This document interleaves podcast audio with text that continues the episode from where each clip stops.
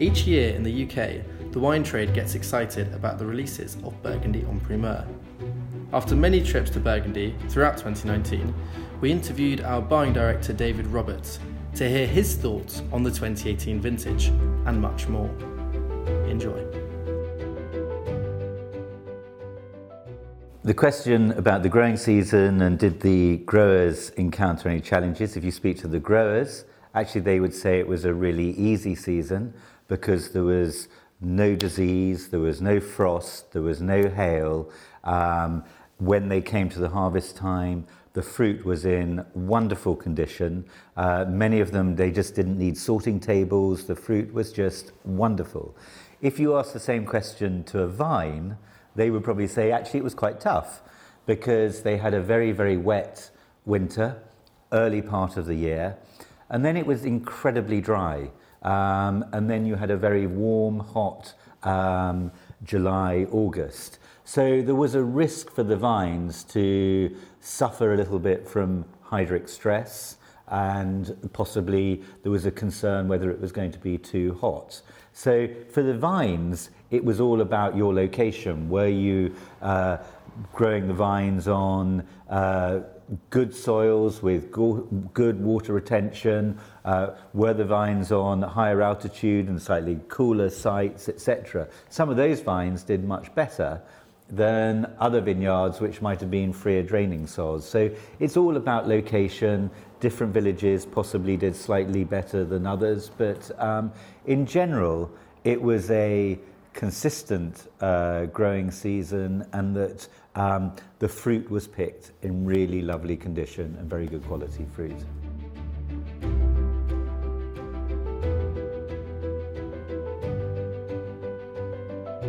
The uh, excess of rain in the winter and the early part of 2018 was hugely important because from April really throughout up to the harvest time, it was incredibly dry.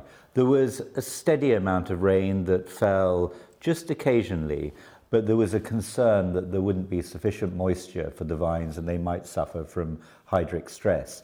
But in actual fact, this wonderful reserve of water that um, came about because of the wet winter meant that nearly all the vineyards were supported by moisture throughout the drier season, so that the worry about hydric stress didn't really come about, although there was obviously a concern.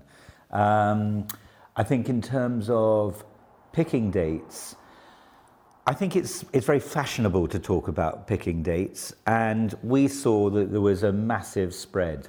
Some of our growers in Chambolle Musigny were picking on the 25th of August, we had other growers in Vosne-Romanée, so literally uh, two miles down the road, and they were picking between the 11th and the 18th of September.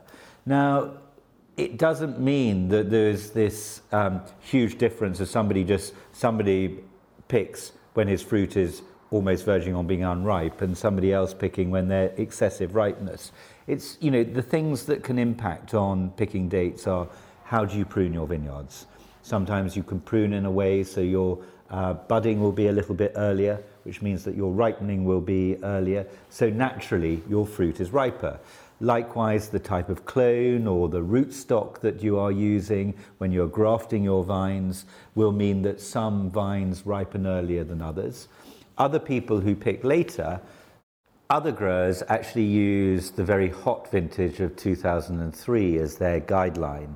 And many growers saw that in 2003 they potentially picked a little bit too early and that the skin tannins and the pit tannins didn't fully mature.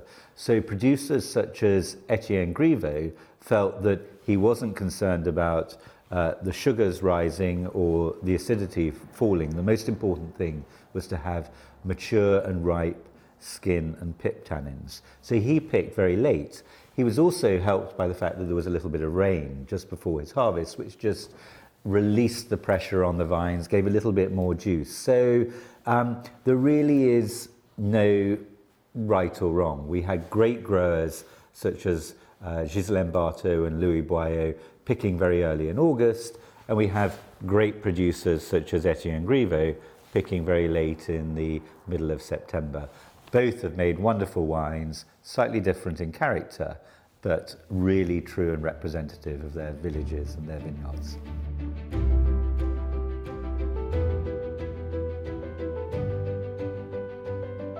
Yields are a difficult one to talk about in 2018.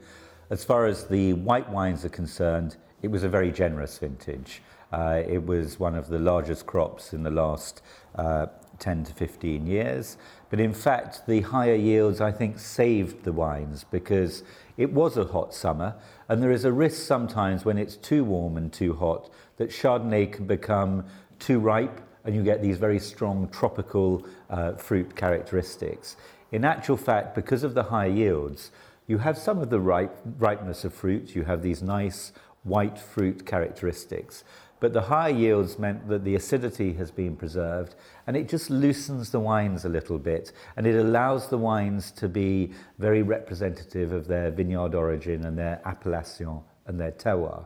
And uh, when I was talking to Thierry Pillot in Chassagne-Montrachet, his father likens it to 1982 was one of the highest yielding vintages of the last 50 years and made some of the greatest wines ever made in Burgundy. So it is wrong just to say yields and excessive yields produce weaker wines. That's not always the case. And I think for the whites, um, it was their saving grace, these higher yields. For the reds, it's village by village. Uh, some villages produce lower yields than uh, 2017, which surprised me. But then, if you think about it, so in Chambolle Musigny, they produce less than in 2017 because in 2016, Chambolle had these harsh frosts. So in 17, the vines were really vigorous and they produced more. And in 18, they've produced a normal crop.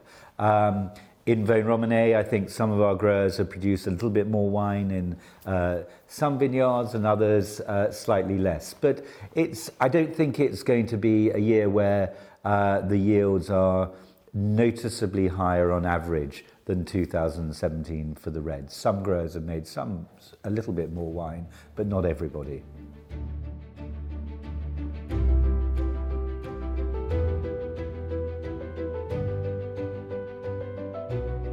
2018 was a warmer year, so you have got this wonderful richness of fruit.